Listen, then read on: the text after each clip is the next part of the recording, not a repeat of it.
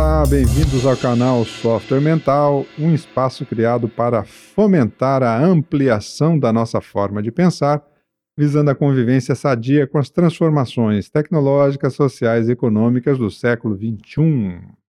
Este podcast conta com o patrocínio e apoio técnico da Atena Media. Muito bem, hoje eu estou aqui com o nosso colunista em criatividade, o Mauri Pontieri. Tudo bem, Mauri? Como vai, Luciano? Tudo bem? Tudo jóia. Mauri, semana passada, no podcast com a Ana Paula Simões, nós comentávamos sobre as dez habilidades principais eh, destacadas pelos empregadores a partir de uma pesquisa do Fórum Econômico Mundial. Dentre elas estava a criatividade, que passou de dois mil e quinze para dois mil e dezessete, ou seja, no intervalo de apenas dois anos, do décimo lugar para o terceiro lugar. Ou seja, parece que há na percepção dos empregadores uma, um ganho de importância sensível nesse curto espaço de tempo em relação à criatividade. Mas para a gente começar o nosso bate-bola aqui, o nosso, o nosso papo em relação à criatividade, como é que a gente diferencia a, a postura mental daquele indivíduo que ele literalmente viaja na maionese, daquele cara que, na verdade, quer ser criativo, mas muito realista e anda com a roda presa e o freio de mão puxado? Muito bom, Luciano. Eu acho que essa questão é da máxima pertinência, né? E a gente vai falar daqui a pouquinho sobre essa condição dessa escalada que teve a criatividade aí, a, a necessidade da criatividade na percepção dos executivos e dos dirigentes aí, empresariais, é porque nós nos deparamos hoje com questões e com problemas e com desafios que nunca existiram. Então, são coisas novas. E aí você sabe, a gente precisa de também ideias novas para criar novas soluções, para criar novas abordagens e para efetivamente resolver esses desafios que, nos, uh, que se nos apresentam aí diariamente. Certo. E agora, procurando responder a sua questão, essa é uma questão central aí na, no trabalho com a criatividade, né? Ou seja, é um fio da navalha realmente. Então você precisa de criatividade, você tem que ter uma certa soltura, você precisa ter um olhar fresco sobre as coisas, um olhar novo, né? Criatividade e inovação diz respeito a você olhar para alguma determinada situação, para um objeto, para um cenário, para uma pessoa, para um problema e aquilo que todo mundo está vendo também. Mas ter um olhar novo, uma sacada nova, essa é a, é a grande, o, grande... Olhar o que está por trás do, do, do aparente ou do óbvio. Olhar o que todo mundo está vendo e o que ninguém está vendo, né? Ou seja, ou melhor, né? O que ninguém está observando de fato ou o que hum. ninguém está é, percebendo. Uhum. É... E aí o que você... A gente tem diversas analogias aí que a gente poderia fazer a respeito disso. Por exemplo, né? É, a corda do violão lá. É, ela não pode ficar muito frouxa, porque senão o som não é o, o desejado. E também você não pode esticar demais, porque ela corre o risco de arrebentar ou fica com o som distorcido também. Então tem um ponto ótimo ali, uhum. onde ela vai oferecer exatamente aquilo que você está querendo, aquela frequência que você está querendo. A afinação correta. A afinação correta. A gente pode dizer que com a criatividade é a mesma forma, né? Você não pode estar num ambiente, você não pode estar submetido a um processo muito rígido, é, a um mindset aí, ou uma, uma visão de mundo muito... muito enquadrada, porque senão ali aquele ambiente ele não é fértil para a criatividade. Hum. E também, por outro lado, se você tem um ambiente total de criatividade sem compromisso com a aplicação daquilo ali em alguma determinada tarefa, em algum determinado objetivo, também fica um pouco perdido e, e também a criatividade pode não ser de grande utilidade. Né? É, o, é o chamado, esse fio na navalha que você fala, é a diferença entre segurar o louco ou empurrar o morto, né? É. Poderia ser assim também.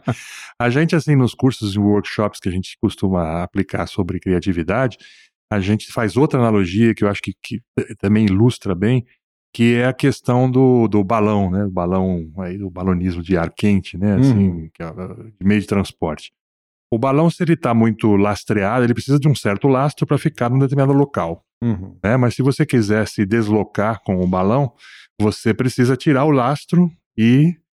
E aí sim você ganha altitude e você é capaz de uhum. se deslocar. Mas por outro lado, se você não tiver lastro nenhum, aquilo ali sobe e, E, e pega a corrente de ar e vai para onde quer que seja, né? Ah, então, o lastro aí, a arte do lastro, a gente poderia comparar exatamente também com a criatividade. Você não pode estar muito lastreado, uhum. não pode estar muito conectado ao processo é, de enquadramento, seja social, seja educacional, cultural.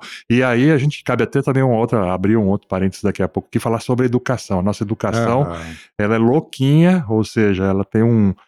Uma, um viés de, de botar lastro, de aprisionar, certo. De enquadrar. Então, assim, nesse aspecto ela é muito estéril, né? Botar Como, o cabresto, né? Botar o cabresto. Então, assim, a gente, o processo de educação nosso, ao mesmo tempo que vai fazendo com que a gente ganhe conhecimento, do ponto de vista da criatividade, vai é, estragando a criatividade. É, é uma coisa curiosa, né? Você tocou num ponto é, que é, eu, eu considero particularmente bem sensível, eu como interessado, observador, É, estudioso aí do, do, do, do processo social como um todo, porque é, a nossa cultura, de modo geral, ela se estabelece a partir de uma média. E esta média, na verdade, ela é uma média que engloba a franca maioria, né? Há, há, há certos pesquisadores que atribuem que cinco por cento da população são de inovadores, noventa e cinco por cento são de imitadores. Seguidores. Seguidores, exatamente. Por quê? Porque é, o ser humano, dentro da sua característica gregária, do seu, da sua característica de, de viver em bando, ou seja, viver em grupos, ele, ele procura estar bem encaixado dentro do grupo, né? É muito comum, por exemplo, você ver numa sala de pessoas aí, e, e você faz às vezes uma pergunta e há uma timidez da pessoa se manifestar, porque ela não sabe se ela vai ser adequada ou inadequada, ela prefere ir com o, com o grupão. Um ou outro mais desinibido, ou mais extrovertido, ou mais é, que, que, que se arrisca mais nas suas abordagens, é que vai levantar a mão e vai se posicionar, e vai dizer o que acha, o que pensa, etcétera e tal. Então, a, a sociedade, ela, ela, justamente, ela busca criar esse lastro de comportamento, né? O que, que é bem visto, qual é a moda, é, o que, que é ser bem aceito. É... Que tipos de pensamentos são, Exa- são exatamente, né, né? aceitos e, e até incentivados. Re- reconhecidos, valorizados, enfim. E aí você tem um, um, um, um dilema, né? Porque é, as organizações, elas vivem, por exemplo, por processos. A, a empresa só cresce, na verdade, se ela estabelece processos. Se ela não, não estabelece processos para fazer as coisas, ela tem dificuldade de ganhar escala. Por outro lado... É, fala-se muito em criatividade. Como é que a gente concilia essa, essa história aí da, do processo com a criatividade? É, essa condição aí, né, na, assim, no processo industrial, aí na sociedade industrial, ela foi muito questionada, né? Você tem lá o filme do Charles Chaplin, lá, o Tempos Modernos, né, que faz uma um crítica violenta a respeito disso aí, é um clássico. É, e se você... É, Claro, você tem a necessidade de fazer as coisas padronizadas, principalmente por, pela quantidade de, de, de seres humanos que hoje vivem no planeta, né? Então tudo se massificou, é, você tem até a arte aí de massas, né? A cultura de massas, e... só que você tem uma dimensão do ser humano, que é uma das dimensões mais ricas, aí, que é, ela é responsável inclusive pela nossa, pelo nosso sucesso aqui na, na, no domínio do planeta, que é a dimensão criativa. Então você precisa ao mesmo tempo É, trabalhar com o ser humano, é, usar a condição dele de inserção num planeta que tem aí mais de sete bilhões de pessoas, né? E aí o que, que é que efetivamente a pessoa pode fazer de singular, de criativo, né? É, então. É, então tem essa necessidade e, por outro lado, você também tem que estimular a criação de novas ideias, de novos, novas soluções, novas abordagens, novas perspectivas para poder É, superar os desafios que nós temos, que são desafios que nunca foram vistos ao longo da história. Então, a gente precisa, ao mesmo tempo, trabalhar as duas, os dois elementos é. aí. Me parece, então, que há um... Há um e você já, já citou isso agora há pouco, me parece que há necessidade de um certo desprendimento para a pessoa ser, ser mais criativa, ou tornar-se mais criativa, um certo desprendimento dessa necessidade de atender ao padrão, de atender a formatação estabelecida ou o conceito estabelecido. Hoje é muito comum a gente ver nas redes sociais aí um monte de posts, ah, não ouço a ninguém, não dê valor. Isso também não existe, é uma, é uma bobagem achar que a gente é, é, é totalmente isento da opinião alheia, não, não existe.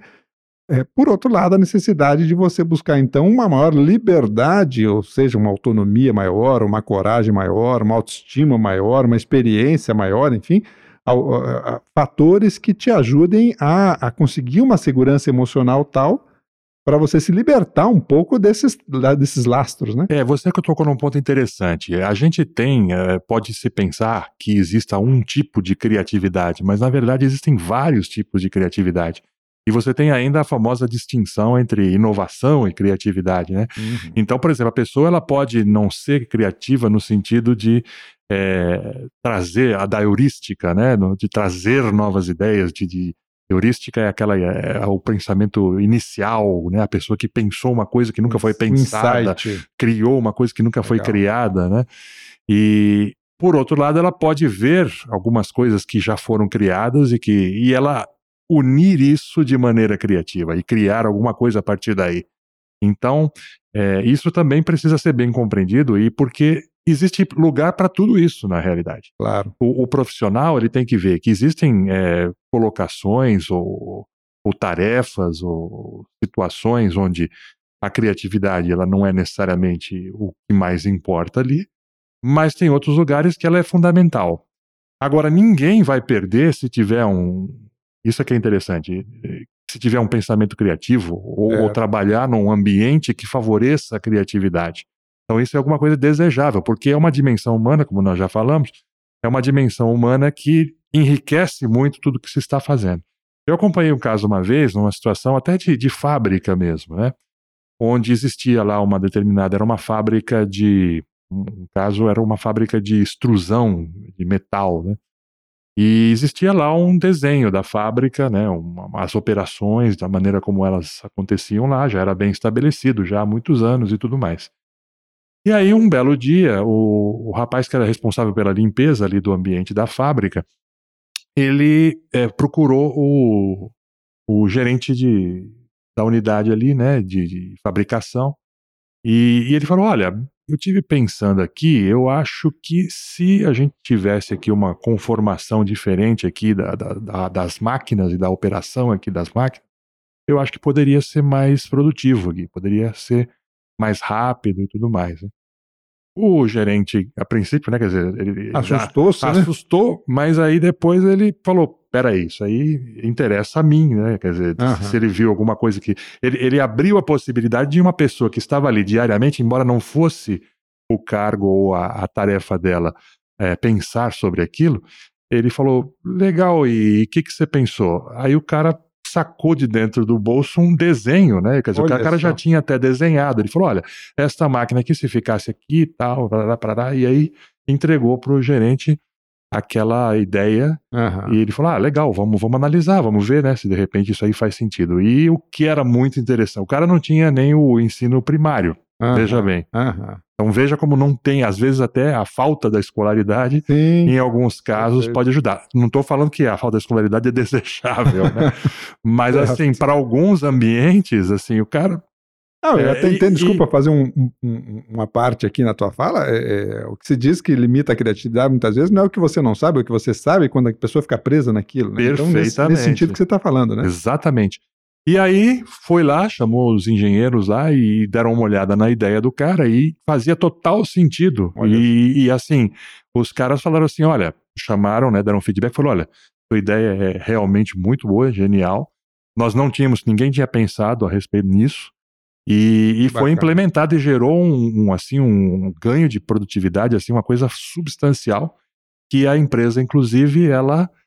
É, recompensou financeiramente o rapaz, é. pagou os estudos para ele, né, para ele continuar os estudos de onde ele tinha parado. Então, um caso assim muito interessante, onde é, da onde menos se esperava, vamos dizer assim, o cara primeiro viu alguma coisa que fazia sentido, teve coragem de expor, porque o cara poderia pensar, ah, isso aqui não é da minha da minha alçada, né? Aham, Tudo é, não bem, sou pago para isso. Não sou pago para isso, né? E aí, aqui, aí entra o programa, uh, o problema de, de conformismo e de, Sim. né? E agora ele se sentiu à vontade, talvez porque o gerente fosse uma pessoa acessível, o né? Ambiente, né? O a ambiente, né? A felicidade dele está numa empresa cujo ambiente permite esta liberdade de, de diálogo, né? De, Exato. De, de conversa, de... E eu, assim... tive como jornalista, como repórter, a oportunidade de escrever sobre essa história na revista, no House Organ, né, na revista corporativa. Achei muito interessante, é um case que eu sempre cito aí, né, nos cursos claro. de criatividade. Ah, muito bacana para a gente é, analisar vários aspectos que estão dentro dessa história aí, né, o ambiente da empresa, a, a abertura da liderança para ouvir opiniões sem, sem, sem achar que é, é ele que tem que ter as ideias, é, o, o desprendimento do rapaz em, em, em querer colaborar, em querer trazer uma ideia, um conceito novo. É, é, e hoje, fazendo um gancho disso aí, hoje a gente fala muito da cultura ágil é, de gestão, que é, é a criação do ambiente dentro das empresas que permita com que as pessoas então assumam mais o protagonismo, é, se importem mais com, com, com a entrega de resultados, com a agregação de valor, ou seja, uma cultura é, mais capaz de, ou mais flexível para mudar de uma forma mais rápida, de uma forma mais ágil. E é, e é muito bacana, né, quando a gente se depara com um exemplo prático disso na, na, na, no dia a dia da gente. Exatamente. Inclusive, algumas empresas elas têm feito assim, é, até contests, né, assim, é, é, competições de criatividade no sentido de, olha, nós temos um problema aqui, e aí abre aquilo ali para a comunidade toda ali da empresa, para as pessoas darem é, possibilidades de solução daquele problema, daquele desafio. E as próprias pessoas depois elegem, é, já vi casos assim, elegem qual que foi a solução que todo mundo achou mais interessante. Ou, se não acontece isso, qual solução é, tecnicamente depois é analisada para ver qual solução realmente seria, teria capacidade de implantação, teria capacidade de resultado. Aí se, se faz uma, uma análise mais técnica, né? Dependendo do, do, do nível de, de desafio. Porém, é, é muito importante que você tenha o estímulo a essa criatividade. Sim. Que você tenha, é, que você não fique, por exemplo, cerceado na condição de você propor uma solução, né? O funcionário ou o colaborador, ele tem que se sentir à vontade, ele tem que se sentir... É, existem muitas técnicas para isso, né? De brainstorming, por exemplo, é a clássica, né? Onde as pessoas vão colocando as ideias. E uma das, das consignas aí, ou dos, das regras do brainstorming é que as pessoas têm que colocar sem nenhum tipo de cerceamento. Ela tem que colocar a ideia e, e deixar, ou seja, porque senão não se cumpre aquilo que, que era a ideia, que era, que era a ideia pro, inicial, pro, que era propósito, né? a, o surgimento é, das tem ideias. Um, tem um aspecto interessante dentro dessa, desse, até desse case que você trouxe aí, me lembrou um outro também. É, mas que é um, é, um, é, um, é um princípio que normalmente as grandes inovações elas não vêm dentro ou não nascem dentro da indústria já estabelecida para atendimento de uma dada realidade, né? É, o exemplo que me veio na cabeça aqui é uma, uma historinha curta do, da, da, da época em que não havia geladeira e, e, e nos Estados Unidos, por exemplo, havia a indústria do gelo, que eram os caras que iam, então, quando nos picos mais elevados, iam buscar o gelo, tinham que encaixotar o gelo, transportar o gelo para levar para as pessoas, né? E toda a indústria, quando pensava em inovação, pensava, então, numa caixa que, que acondicionasse melhor o gelo. É, num, uma maneira de trazer mais rápido mais o gelo. Mais rápido o gelo, uma maneira de tirar o gelo com mais facilidade, uma maneira de, de transportar o gelo para as pessoas e fazer a entrega mais rápida. E de, de repente surge um, um sujeito lá que cria a tal da geladeira e aí acaba essa indústria inteira. Então, muitas vezes, essa, essa, essa inovação não vem da indústria, não vem da, de quem está acostumado a pensar em determinado... Isso é um dos fatores da criatividade, é uma sair desse... Com certeza, com certeza. E, e aí é muito fértil e é conhecido também esse papel aí de, é, da condição de você ter a... a...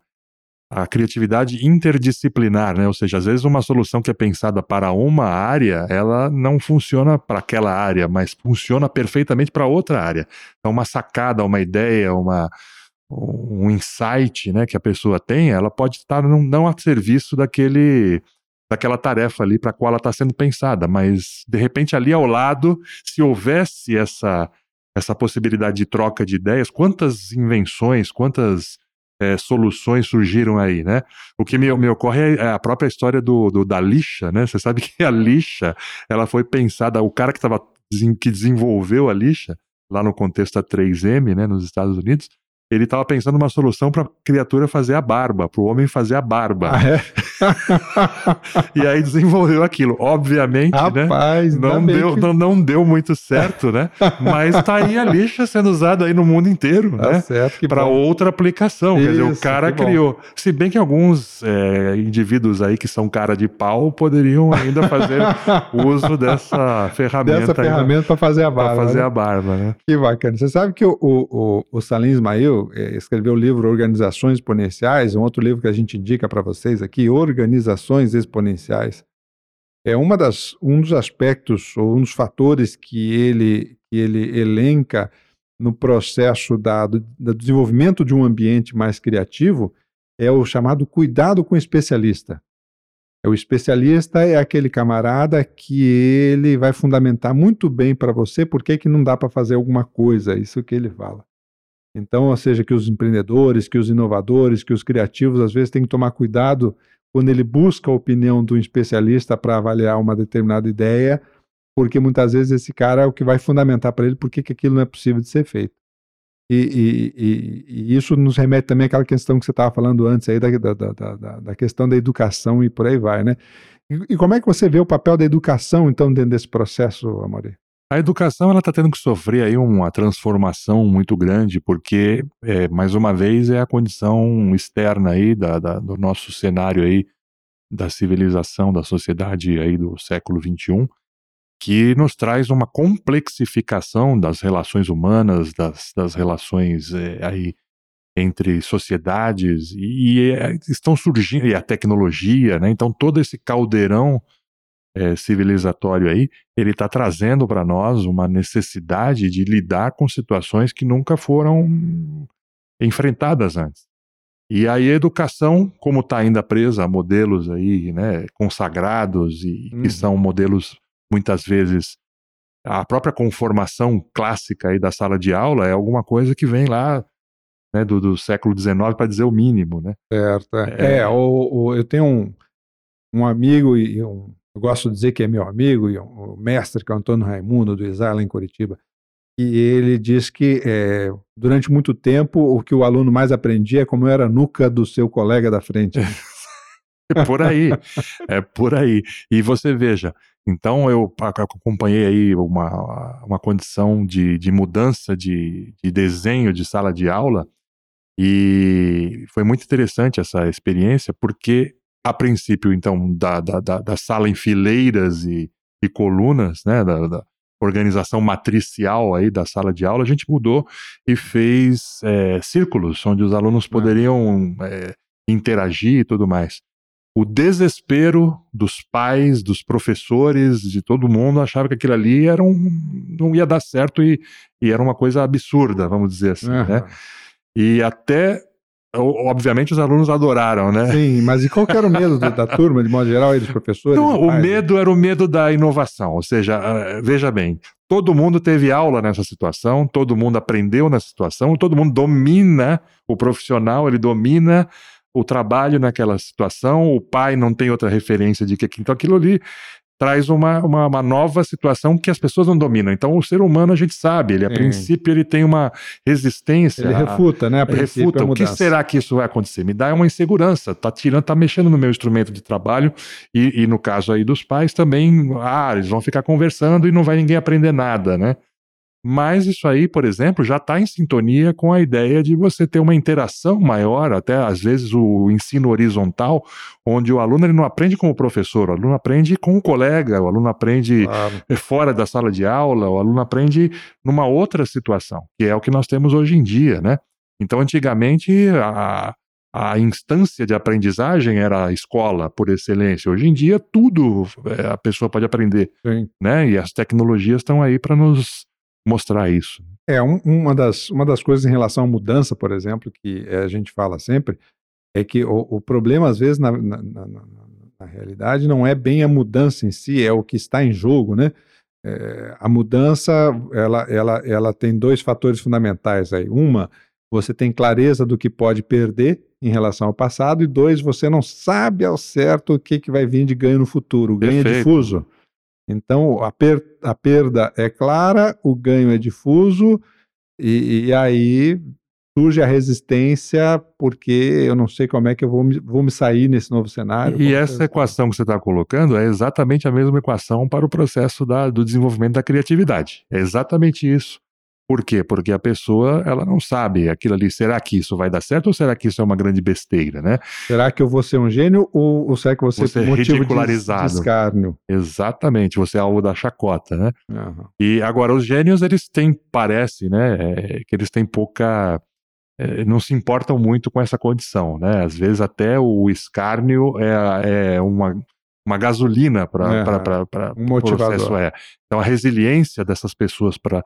Porque elas estão vendo muitas vezes coisas que os outros não estão vendo. Então, estão enxergando mais a longo prazo, tem uma visão de conjunto maior e fala, ó, isso aqui pode estar todo mundo rindo agora, mas daqui a pouco isso aqui vai claro. ser a, a, a regra, né? Então... Ô, Mauri, e uma coisa que eu queria que você comentasse, assim, olha, das pessoas mais criativas que eh, eu conheci na vida, pelo menos algumas delas, vai, não dá para dizer todas, né? Mas algumas que eu conheci eram assim, é, não eram pessoas é, realmente de insights brilhantes ou de sa grandes sacadas, ou, ou que você sentava com elas e dizia, escuta, me dá uma ideia aqui, e ela parava e vinha uma luz e ela... Não, eram pessoas é, insistentes, quase teimosas, em tentar arranjar a solução para um problema e, e não largava, e não largava, e não largava. Então, é, mais ou menos que naquele negócio lá do, do, do, do Thomas Edison... É, insistia tanto e fez tanta bobagem, errou tanto, que uma hora acha alguma coisa que realmente se diferencia e oferece uma, uma resolução para uma dada situação muito melhor, né? Então, é, fazendo um gancho aí, então, com essa questão da, da, da, da resiliência que você falava, como, como é que a criatividade se desenvolve a partir dessa insistência? É, também é um fator fundamental aí, né? Mais uma vez a gente vê aí a natureza da tarefa que se está sendo analisada ou em questão aí.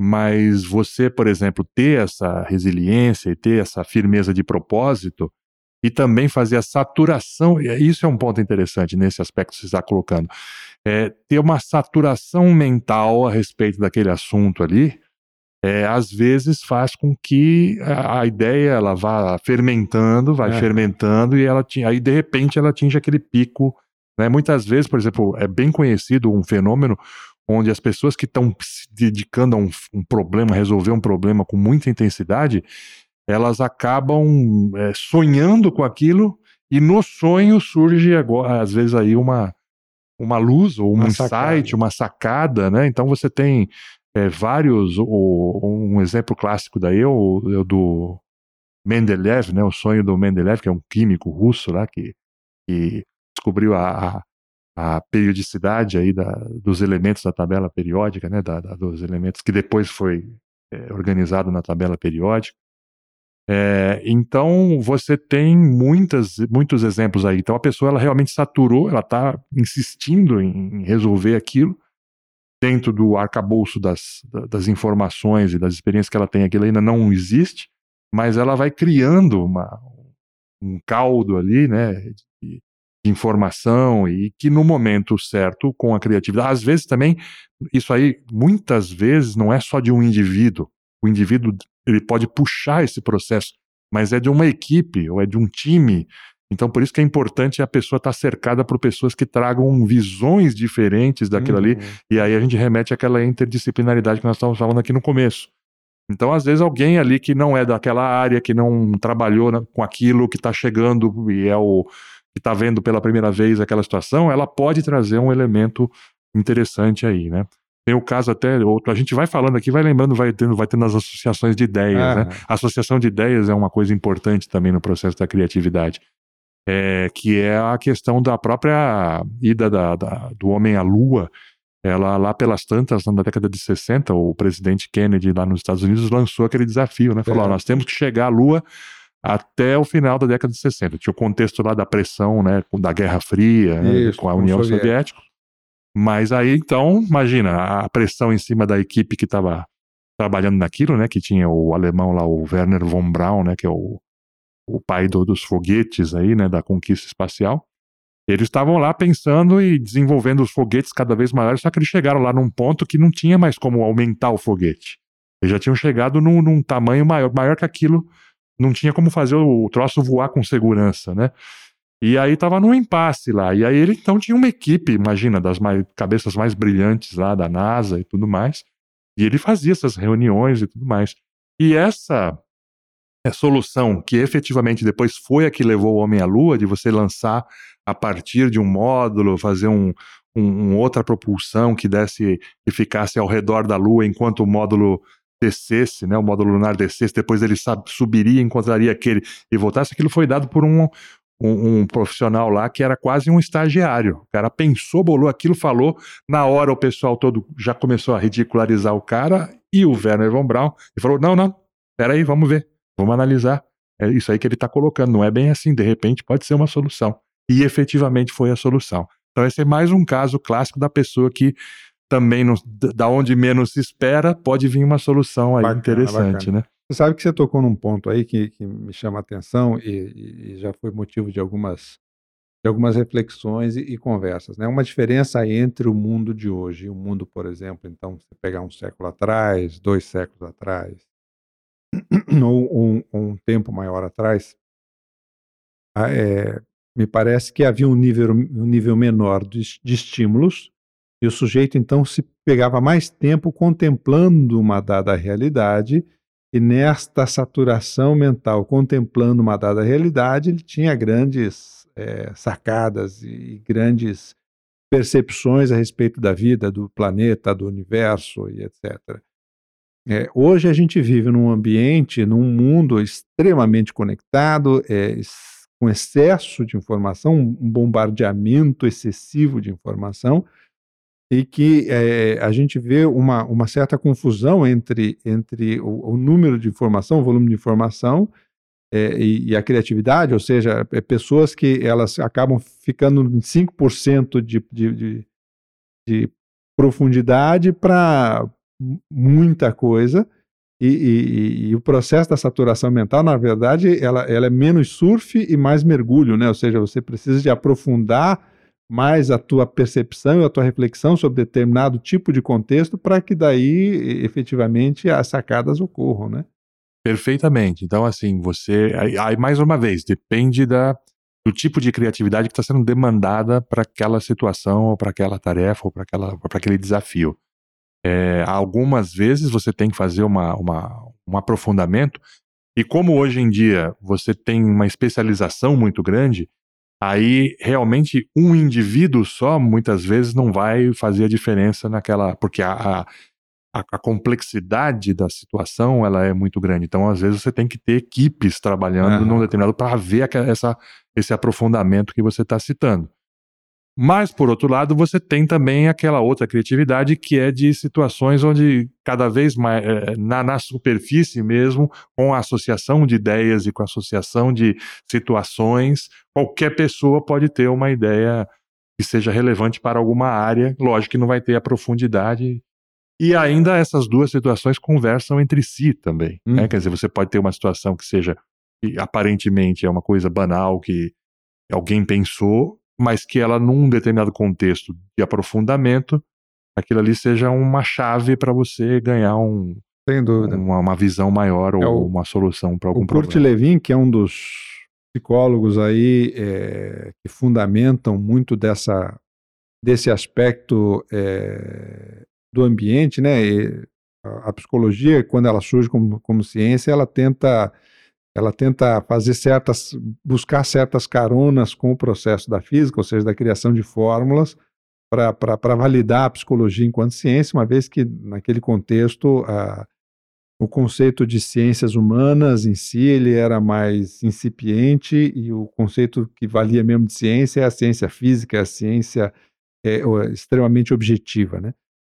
E ele, e ele fazia, um, ele, ele criou, né, uma, uma fórmula que ele dizia que o resultado de um dado comportamento é justamente uma, uma relação fatorial entre a pessoa e o seu contexto, né? Então, sempre que você pensa nisso, você tem que pensar no indivíduo, você tem que pensar no contexto e a adequação desses dois fatores para que um dado comportamento ele surja com mais facilidade ou com mais, às vezes, dificuldade, né? E isso tá, tem essa relação com essa criação desse ambiente, por exemplo, tão multidisciplinar que você está falando, não é isso? É, a multidisciplinaridade, ou a interdisciplinaridade, né, dizendo melhor, ela é um dos componentes, mas você pode identificar claramente outros componentes, aí já são clássicos aí nos estudos de criatividade. Então, um também que a gente já citou é essa desrepressão que haja para que o indivíduo possa realmente ter uma expressão livre de ideias, de, de, de, ou mesmo de, de falas, né, e, ou de, de situações.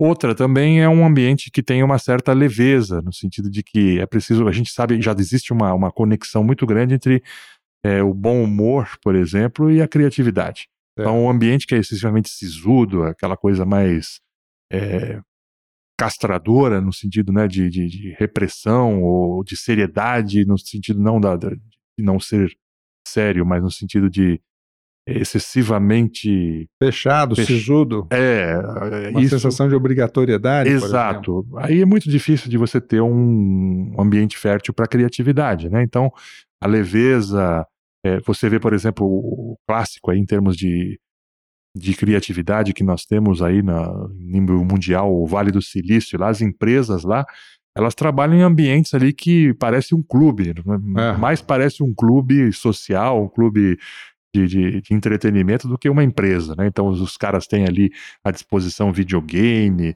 tem cafeteria com coisa aberta, a pessoa pode, qualquer momento, não tem horário fixo de coisa, mas aí porque ali também você tem uma necessidade muitas vezes de criatividade, então o cara tem que ter uma ideia criativa lá como meta por mês ou por, tem empresas que, que efetivamente estabelecem metas criativas, então ali o, o profissional que existe também esse perfil de profissional, né?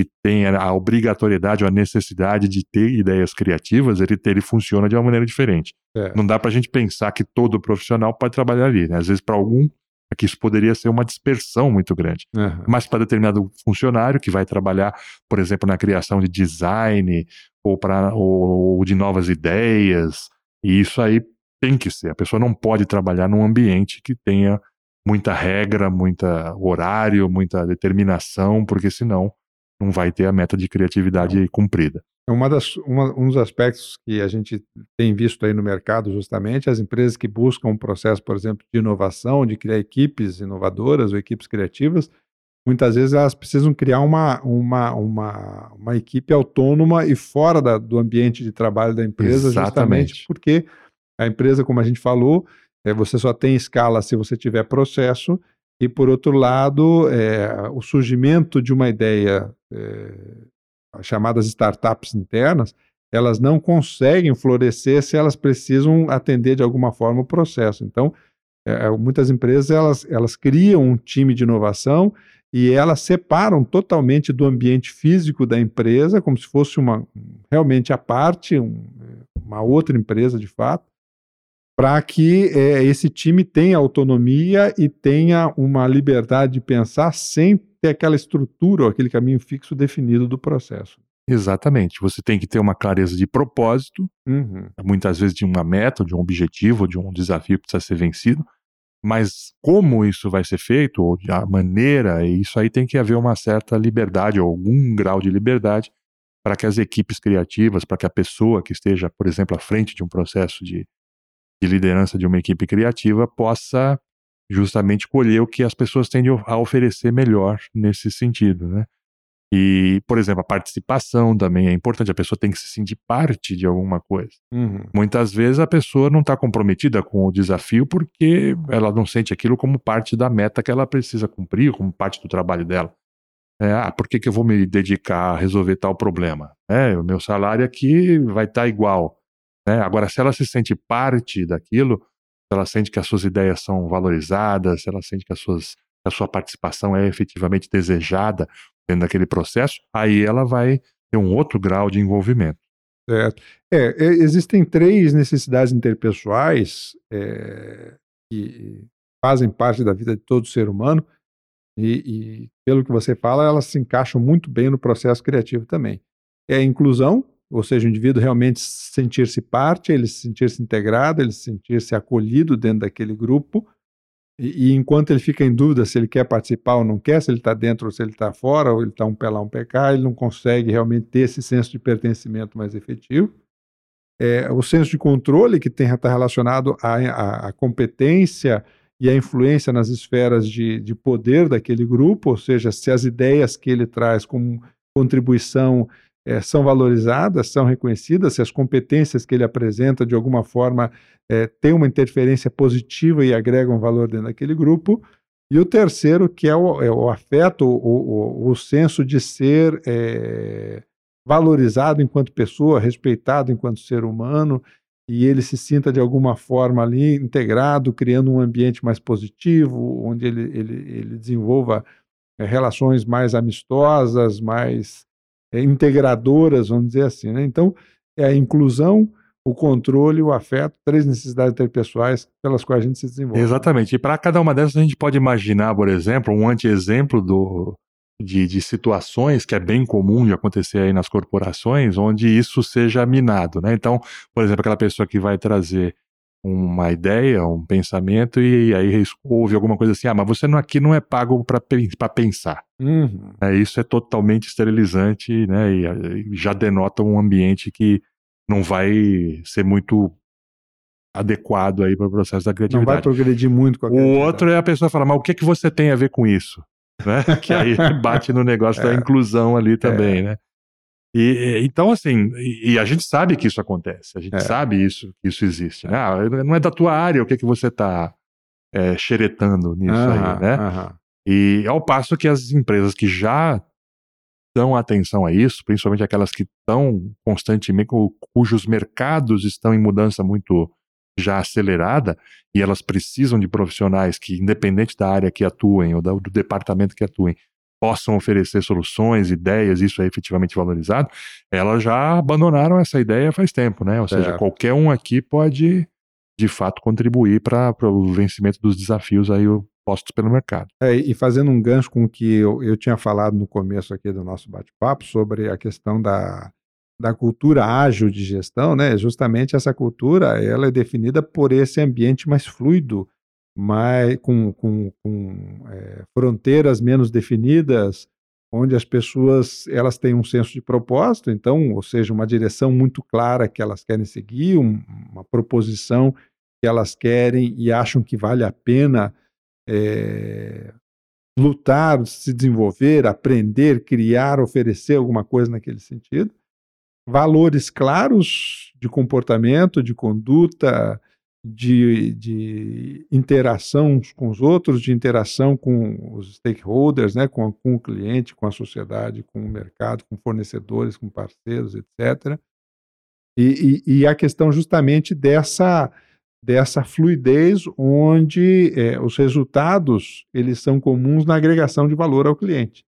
Ou seja, a gente não... não, não Não, não, não se prender ao processo, mas sim ao que o processo serve, né? E isso, todas as metodologias que entram de, de metodologias ágeis, elas, elas caminham mais ou menos nessa direção, seja Scrum, seja Kanban, seja Lean, é, seja O K R, é, todas elas caminham nessa direção de um, de um, de um ferramental que, na verdade, traz como essência essa, essa possibilidade da gente trocar uma ideia de uma forma mais aberta, menos estabelecida, né? Ou menos cerceada aí na sua forma de ser, né? É por aí. Bacana, muito bom. E a gente estamos chegando ao final já do nosso podcast, passa rápido demais esse negócio.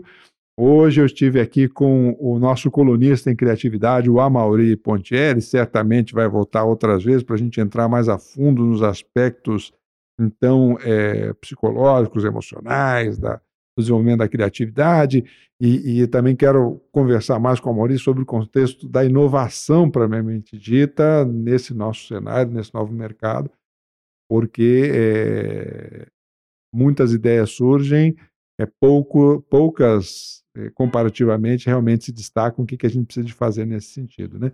Então, a Mauri, muito obrigado aí pela tua presença. Eu que agradeço e até a próxima. Aí vamos discutir aí os temas aí sobre criatividade. Bacana, minha gente. Um abraço a todos aí e até o nosso próximo podcast.